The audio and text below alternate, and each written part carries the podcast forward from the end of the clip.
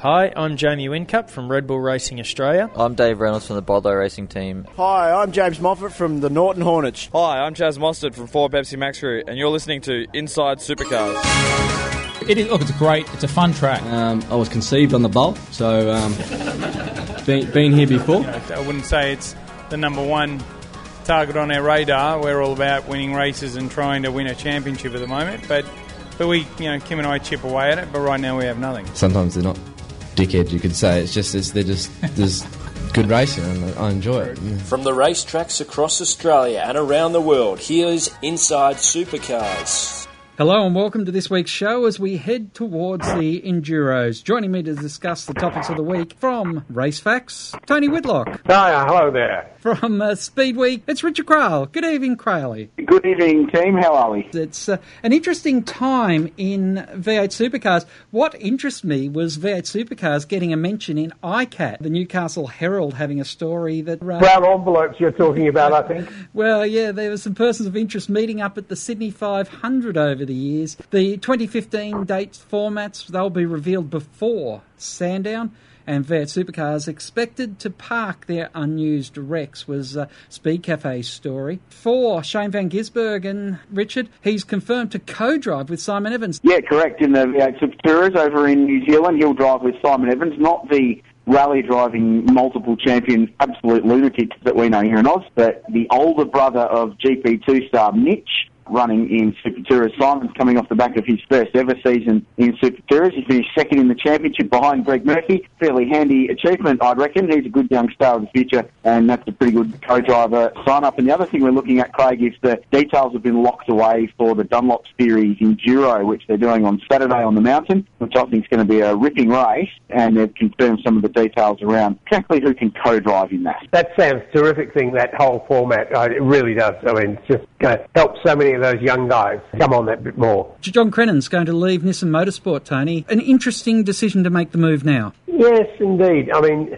could you retire with Todd Kelly's imminent retirement, maybe? He's stepping back to be a co-driver. Look, John is an enormously powerful and uh, wonderful, impactful man. You know, his 20 plus years or 40 plus years with uh, General Motors products, with Holden first, and then uh, HSV and HRT is incredible. One of the interesting aspects of the whole birth of the uh, Nissan Motorsport again was that Jeff Fisher was working in the sales department or marketing department rather at Holden and befriended John uh, Crennan and it was when he was at Nissan that he uh, thought there was a chance for a motorsport involvement and rang up John and they went and met, met and had coffee in Dandenong and uh, that's where that whole thing started. And look, I think it's fantastic. John has had many different lives and many different impacts in different areas. He's a wonderfully uh, important person in Australian motorsport and the automotive industry. Speed Cafe also reporting that Todd Kelly is willing to sacrifice his permanent drive for the team's future. Yeah, I mean, Todd unfortunately has been occupying the wrong end of the uh, grid and the results in, in, quite some years. I mean, we all know that he's won championships and finished high up and won Bathurst stand-downs and things like that, but there's an enormous load on their shoulders and it would appear that Todd's carrying probably a bit more than Rick as the older brother and it, it might well uh, be of benefit to the team for him to step out and just have that out of car experience far more than the, uh, the driving. To our program guest, Will Davison has uh, just announced that he's got a new sponsor for the rest of this season and going into next year as well, with Beko Home Appliances coming on the team. He caught up with Peter Norton, and we'll hear that interview after this. Tune in each weekday morning for a fast paced look at V8 supercars with Supercars Today. It's a short, sharp look at what's happening across the V8 supercars world. I thought, to be honest, I thought the Townsville race on Sunday was a bit too long. I thought um, it took a bit too long to, to draw to its conclusion for people to understand how the race was going to go. Supercars Today, each weekday morning at sportradio.com.au or sign up for the podcast on iTunes. Hi, I'm Fabian Coulthard, and you're listening to Inside Supercars. Each week, join the Inside Motorsport team as they look at all the news from across Australia and around the world. This year in Formula 3, I think is a fantastic environment for me to be doing that. However, I believe for myself, uh, a sustainable career in tin tops such as V8 supercars in Australia is where I see myself. Second crack at the Australian title since we've been back, and a bit unlucky the first time, but we end up with a win there at Speedway City uh, two weeks ago. Inside Motorsport broadcast on community radio and online at sportradio.com.au. Hi, I'm Dale Wood, and you're listening to Inside Supercars. Will Davison, they say that a wet track is the, the great leveller, and of course, uh, Saturday at uh, Sydney Motorsport Park, you had a very good run on, on the wet. Uh, was that rewarding as well to, to maybe uh, silence some of the doubters about your personal ability? Oh, I, yeah, I couldn't give a crap if there's personal doubters about my personal doubters with my ability. Um, yeah, I don't know why there would be. I mean, it's uh, I think it's it's brave what I've done. Trust me, I've, I've finished top three in the championship three out of the last four years with the big teams. Uh, I knew I could keep doing that.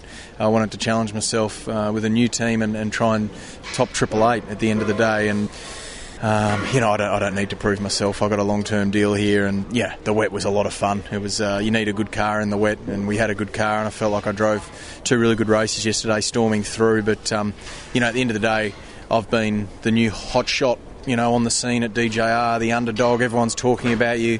You know, then uh, HRT, fantastic year.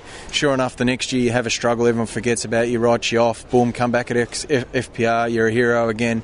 And if anyone wants to uh, doubt me now, good luck to them because uh, no, no doubt in the next 12 months or so, um, I would have remembered how to drive again. So, um, no, I think we're doing a great job. To be honest, Lee's probably uh, you know, one of the fastest teammates I've ever had. It's just people don't know when you're not sitting up on the front row every race together. So um, I think it gives him confidence knowing that, you know, I've, I've won 16, 17 races and 16 poles in the last three years, you know, knowing in a factory team that I've been right up there and, and now we're, we're bouncing off each other well and, um, you know, no doubt um, we know we know the job we're doing is good and uh, soon everyone else will see that.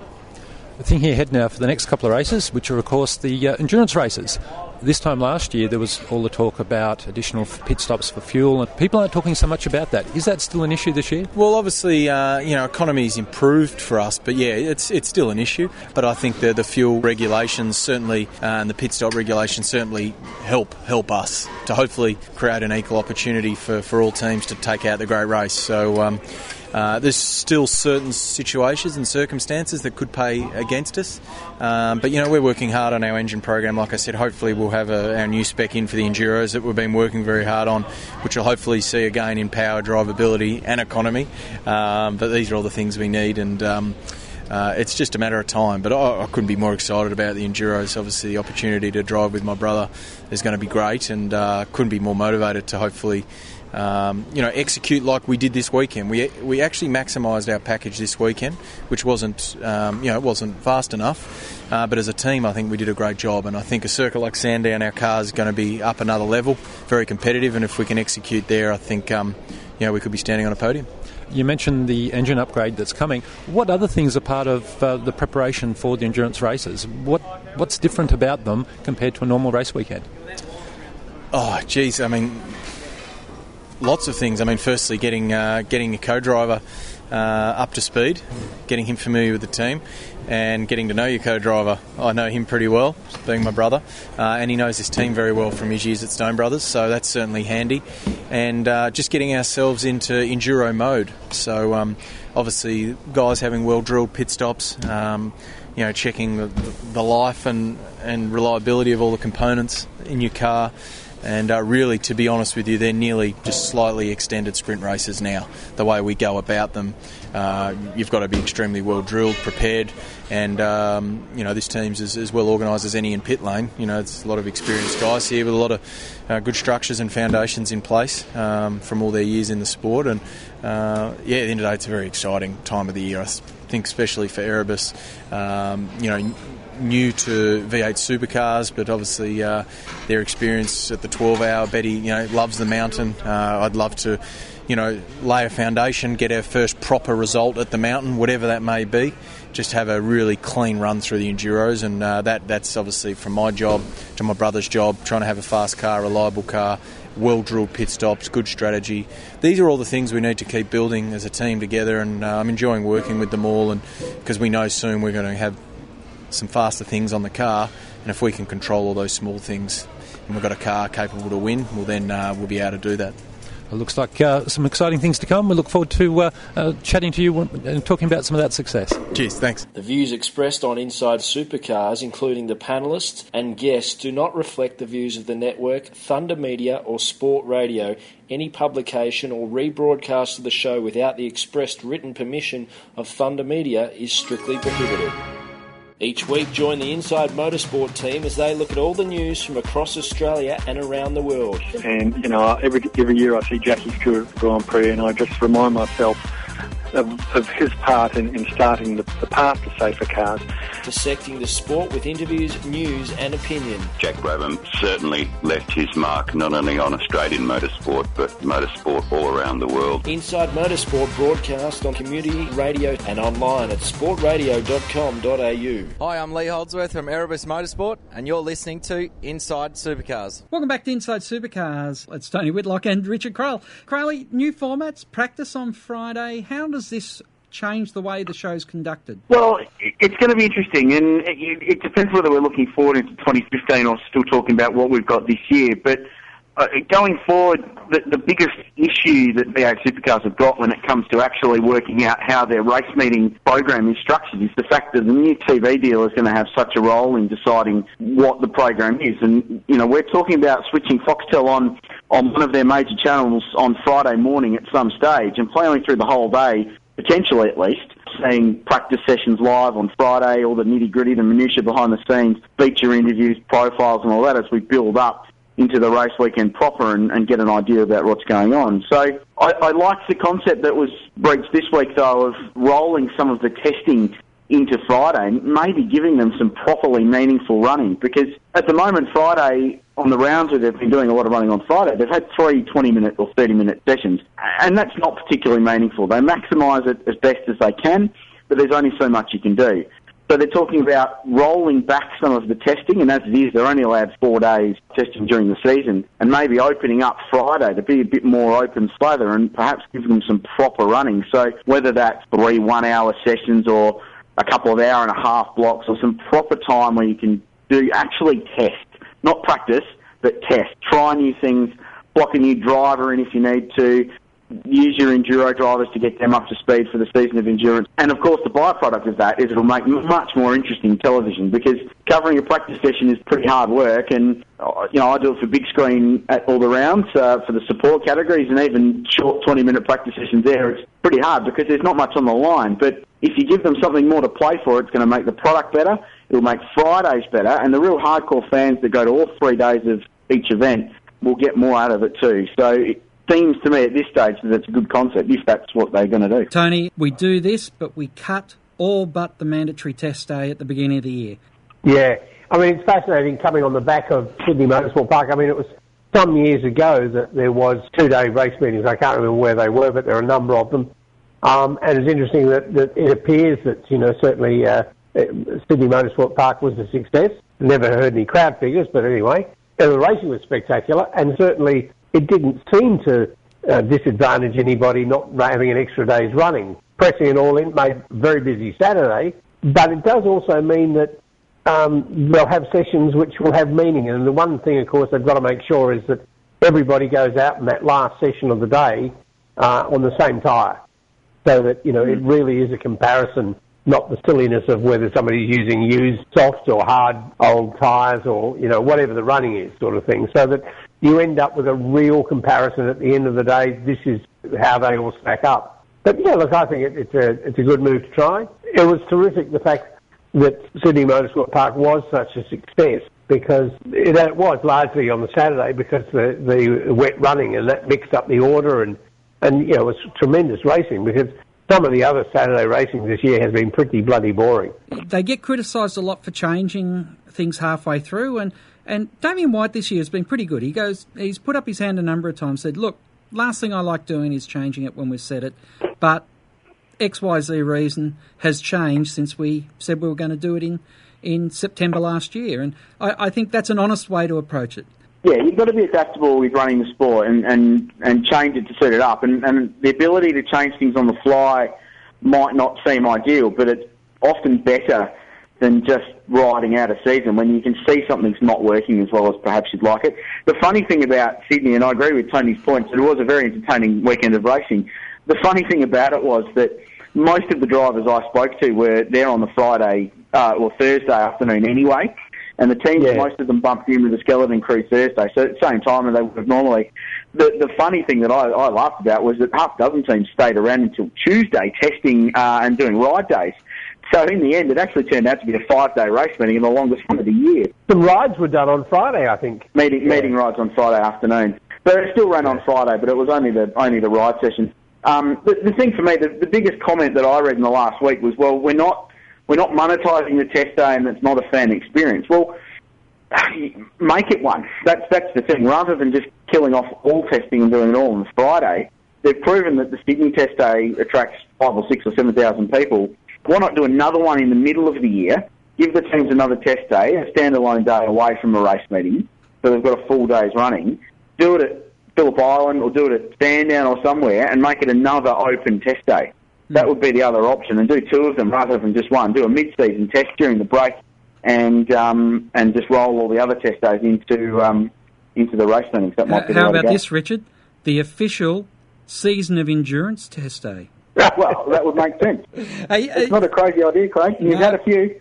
yeah, I've had more than a few. Hey, uh, interestingly, uh, whilst we're talking testing, of course, number of teams. uh, Yesterday, a couple of teams actually bypassed. Uh, yesterday, when I say yesterday, I mean Monday.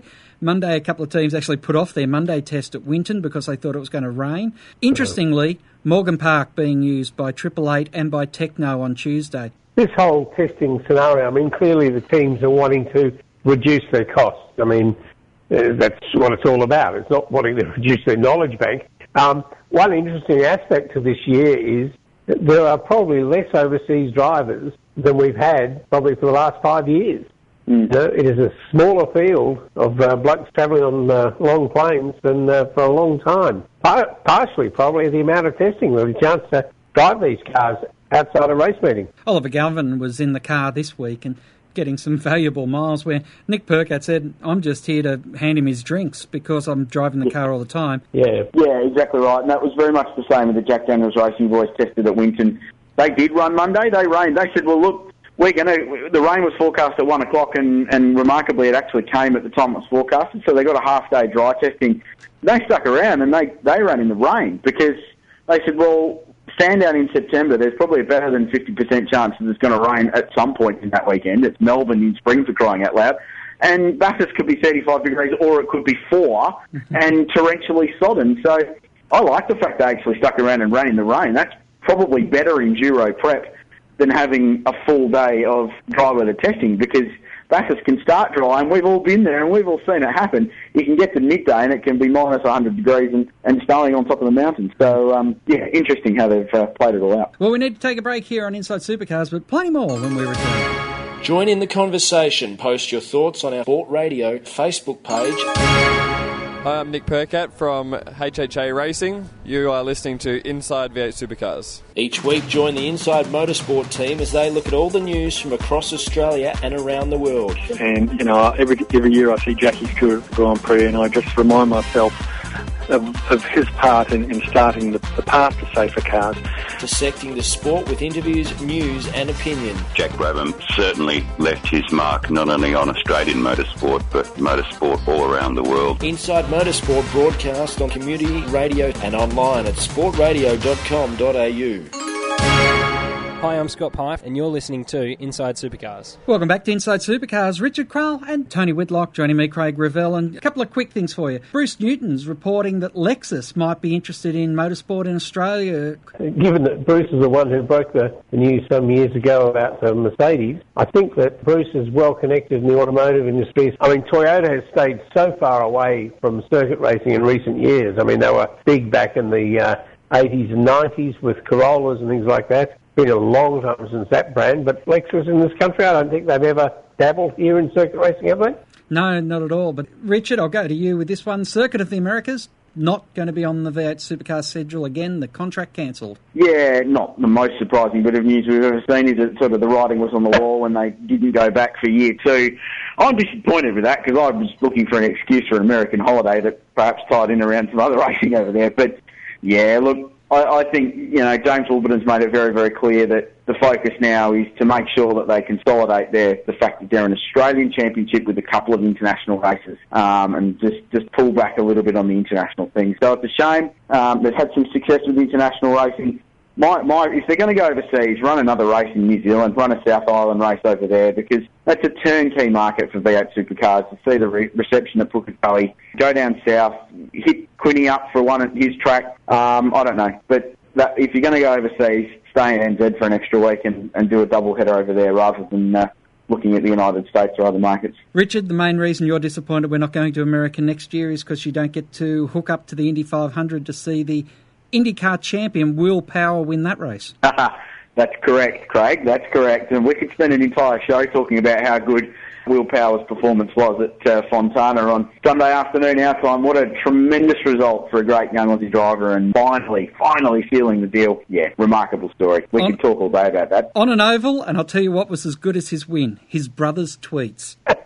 yes, what a what a celebrity he's become. I think he added a couple of thousand Twitter followers over it, and, and a lot of the uh, the local press. And to the full credit of the Australian media, they have picked up on the fact that Will Power won a championship, which I'm very very impressed with. Because IndyCar doesn't have a massive profile here anymore, which is a massive shame. There were more stories published about the fact that uh, his brother Damien was on a tweeting, probably drunk, rampage uh, across the course In of the his- race. in his underwear.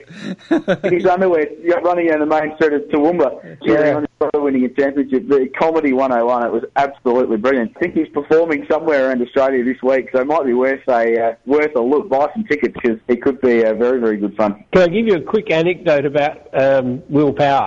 When he drove with Larko back in 02 or 3 or whatever it was, I remember going to Larko on the Thursday night or something or other, and I said, Larko, will you keep a doctor nearby? He said, why? He said, Will Power is so intense, it's like his heart's going to jump out of his chest. yeah. But of course, that's the young man he is. He has an intensity about him. Do you know? Do you know what I think? Finally, winning this championship will do, though. And a lot of the US journos I read were talking about this after the race. They were going, now he knows. Now he knows he can win one. Now he's got that stress out of the way. He won't feel that stress again. Like this could Yeah. be hunting season for Power for the next five years. Like he could go on a streak and win five championships. Now he's got one out of the way, and that, a lot of them were saying that, and I, I believe it. Well, we need. I, I certainly hope so too. Nissan's at a at a crossroads, and it comes on the back of the fantastic news that Caruso and Fiore's car at Bathurst is going to be painted up in the livery of the pole-sitting car of George Fury's in the Bluebird Turbo days. And uh, Tony, that warms the heart of every fan of Australian motorsport because that car was of its time just such a revelation. Having worked on two or three years of advertising Datsuns in this country, I'm fully cognizant of that fact. um, yes, and look, it is stunning how nostalgia has such great meaning in this day and age in Australian motorsport. You know, the re re showing of uh, DJR and all the other uh, liveries over the years has been fantastic, and it reminds people of that we do have a, a really strong and proud history there.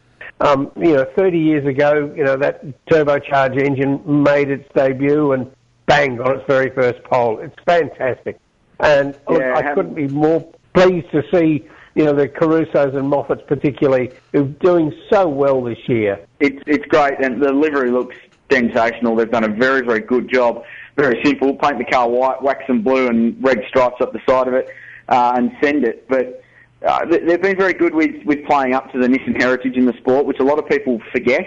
Um, they'll probably be a bit controversial if they rock up with a Winfield Racing livery uh, from Greco in 1992, which is- I think would be fantastic, but a bit politically incorrect perhaps for a major car maker. But it's great, and of course, remember this year Dick Johnson Racing are doing another tremendous heritage livery, uh, harking back to that classic '94 Shell FAI Racing Falcon um, that won the '94 race with with Dick and JB when they uh, out hustled this young kid that we would later learn was Craig Lowndes. Yeah, getting back, um, getting back to the Nissans though, and your Winfield Godzilla reference, instead of like we're going to see this time, George Fury cutting a few laps with the Bluebird Turbo. If they do bring the Winfield uh, livery out, does that mean the highlight is they get Jim up on the podium to call everyone a bunch of assholes? well, remember he won, didn't he win 02 with, with Casey? It was nearby. It was about 10 years after that that moment anyway. So uh, I think Richo's uh, far too mellow these days to uh, to worry about all that kind of stuff. It'd be funny though, wouldn't it? To the point at hand, Uh. though, the crossroads for Nissan, Richard. How do you see it going? Is Todd stepping aside for another driver going to be able to help bridge the gap? Uh, well, it might just to help you focus on the management side. And you know, we spoke earlier about John Crennan leaving the team. I think he leaves it in the best it's been um, since they found it. So all the hard work's done. The infrastructure's there. The cars are there. Clearly, they're getting better. Um, and we've seen that, as Tony mentioned just before, with the improved performances in the second half of the year, with Moff and Caruso running right at the front of the field, especially in the yellow side of the garage. Look, it'd be safe to see him step back. But from a selfish note for Todd, it might open up the opportunity for him to be the gun enduro co-driver and drive with Rick and race with his Yeah. brother again, which would be a great storyline for Nissan and for the pair of them, for the, the family team. But yeah, it might help give them some more direction outside of um, outside of the cockpit with Creno leaving. Maybe he steps back, runs the team day to day, and focuses on the engineering side of making the cars quick, uh, rather than having to worry about being a, a driver as well. And who knows who they put then in that seat? I guess it depends on what Jack Daniels want, what the team are after in terms of a young driver or a more experienced driver. There's a, a few around that would probably make a, a good addition to that team. You'd almost think they need to go and find the next Scott McLaughlin. In that they, they've got three drivers. I mean, Rick obviously is far more experienced than either Mock or Caruso, but all three of those guys can regularly, you know, stick the car up very close to being in the top 10 and when they've got a car that's slightly faster, obviously they'll be capable of getting those top fives on a regular basis and then the, the race results. So it's almost like they need to have somebody they're going to be grooming to be the next fast young guy. Look, a break and then a final thought right after this. Join in the conversation. Post your thoughts on our Facebook page and to ask a question, email insiders at sportradio.com.au. Each week, join the Inside Motorsport team as they look at all the news from across Australia and around the world. Still a bit in shock. Uh, thanks, thanks everyone. Dissecting the sport with interviews, news, and opinion. Got to put money back into the sport at the lower levels to develop the kids and bring them up. You can't rely upon good luck. For Daniel Ricciardo's old man to have found a few mates that tip some money in and send him overseas, there actually needs to be a Inside structure. Motorsport broadcast on community radio and online at sportradio.com.au. Hi, I'm David Reynolds, and you're listening to Inside Supercars. Welcome back to Inside Supercars. A final thought from Tony Whitlock. You know, I've taken a break and a, a step back from the series, and one of the things being just a television viewer this year is amazed me Scotty McLaughlin's qualifying pace. Now, obviously, they've had a few DNFs that cars had some breaks in a few different ways, but one of the stunning things about Scotty is he has got the best qualifying average of any driver since Jamie Whincup in 2011, who had a 2.7 average over the year, and that currently Scotty is running at 3.8. Now that is a stunning thing. The fact he's outperforming Whincup. Now everyone says, "Oh yeah, but the Volvo is very fast." Okay, it might be fast, but he's got a teammate who's okay. He's learning the car and learning the tracks. But a professional racing driver, he should be sticking closer to his young teammate than he is. Um, so that uh, Scotty's speed is all just not a fast Volvo. Undoubtedly, he's using the car, but it's that same old adage. You still got to drive it. And I think Scotty has done a stunning job. Your final thought, Richard? My final thought stems around the IndyCar finale, Craig, and as you well know, I'm a, a big fan of IndyCar racing. There was a, a member of the IndyCar community recently that for the sport to grow, they need a culture change within everybody in the sport to stop talking it down. Everyone in IndyCar has been playing it down and going, oh, you know, our ratings aren't great, but we chip away, rah, rah, rah. Instead, they need to talk about how fantastically competitive it is, how there are 11 winners from 18 races this year, how the championship came down to the wire for the ninth time in a row at Fontana. And I think we need to do that with V8 supercars. I'm fed up with people talking down about our sport. Oh, there's only 25 cars on the grid. Whincup's going to win another championship. He's too dominant. All the sport's in dire financial health. There's no there's issues. There's no doubt there's problems, but there's got to be a culture change from within to get people talking about the positive aspects rather than continually focusing on the negatives, which just seems to be the way we work. Talk about the fact that so far this year, every one of the manufacturers in the sport, and there's five of them, have featured at the front of the field and been on the front row or been on the podium. The field's regularly qualified within three or four tenths of a second, with five manufacturers and 25 different racing car drivers from around Australia and the world. You know, for all the issues that we've got, and every sport's got them, we, we've got to start getting people to talk about the positive aspects more because it's a whipping championship. It really is super competitive. The racing's been very, very good. There's some great personalities in it. I think we need to use it more. My thanks to Richard Craill and Tony Whitlock uh, for joining us here on the show this week. Thanks, boys. Pleasure as always. Look forward to, uh, well, I'll certainly look forward to seeing you, Richard, at Sandown, and uh, Craig, I'll uh, catch you at Bathurst on Sunday. That's all we have time for this week on the show. Till next time round, keep smiling and bye for now. Inside Supercars is produced by Thunder Media. Tune in next week for more at sportradio.com.au or lock in the podcast on your iTunes or mobile device. Search Inside Supercars.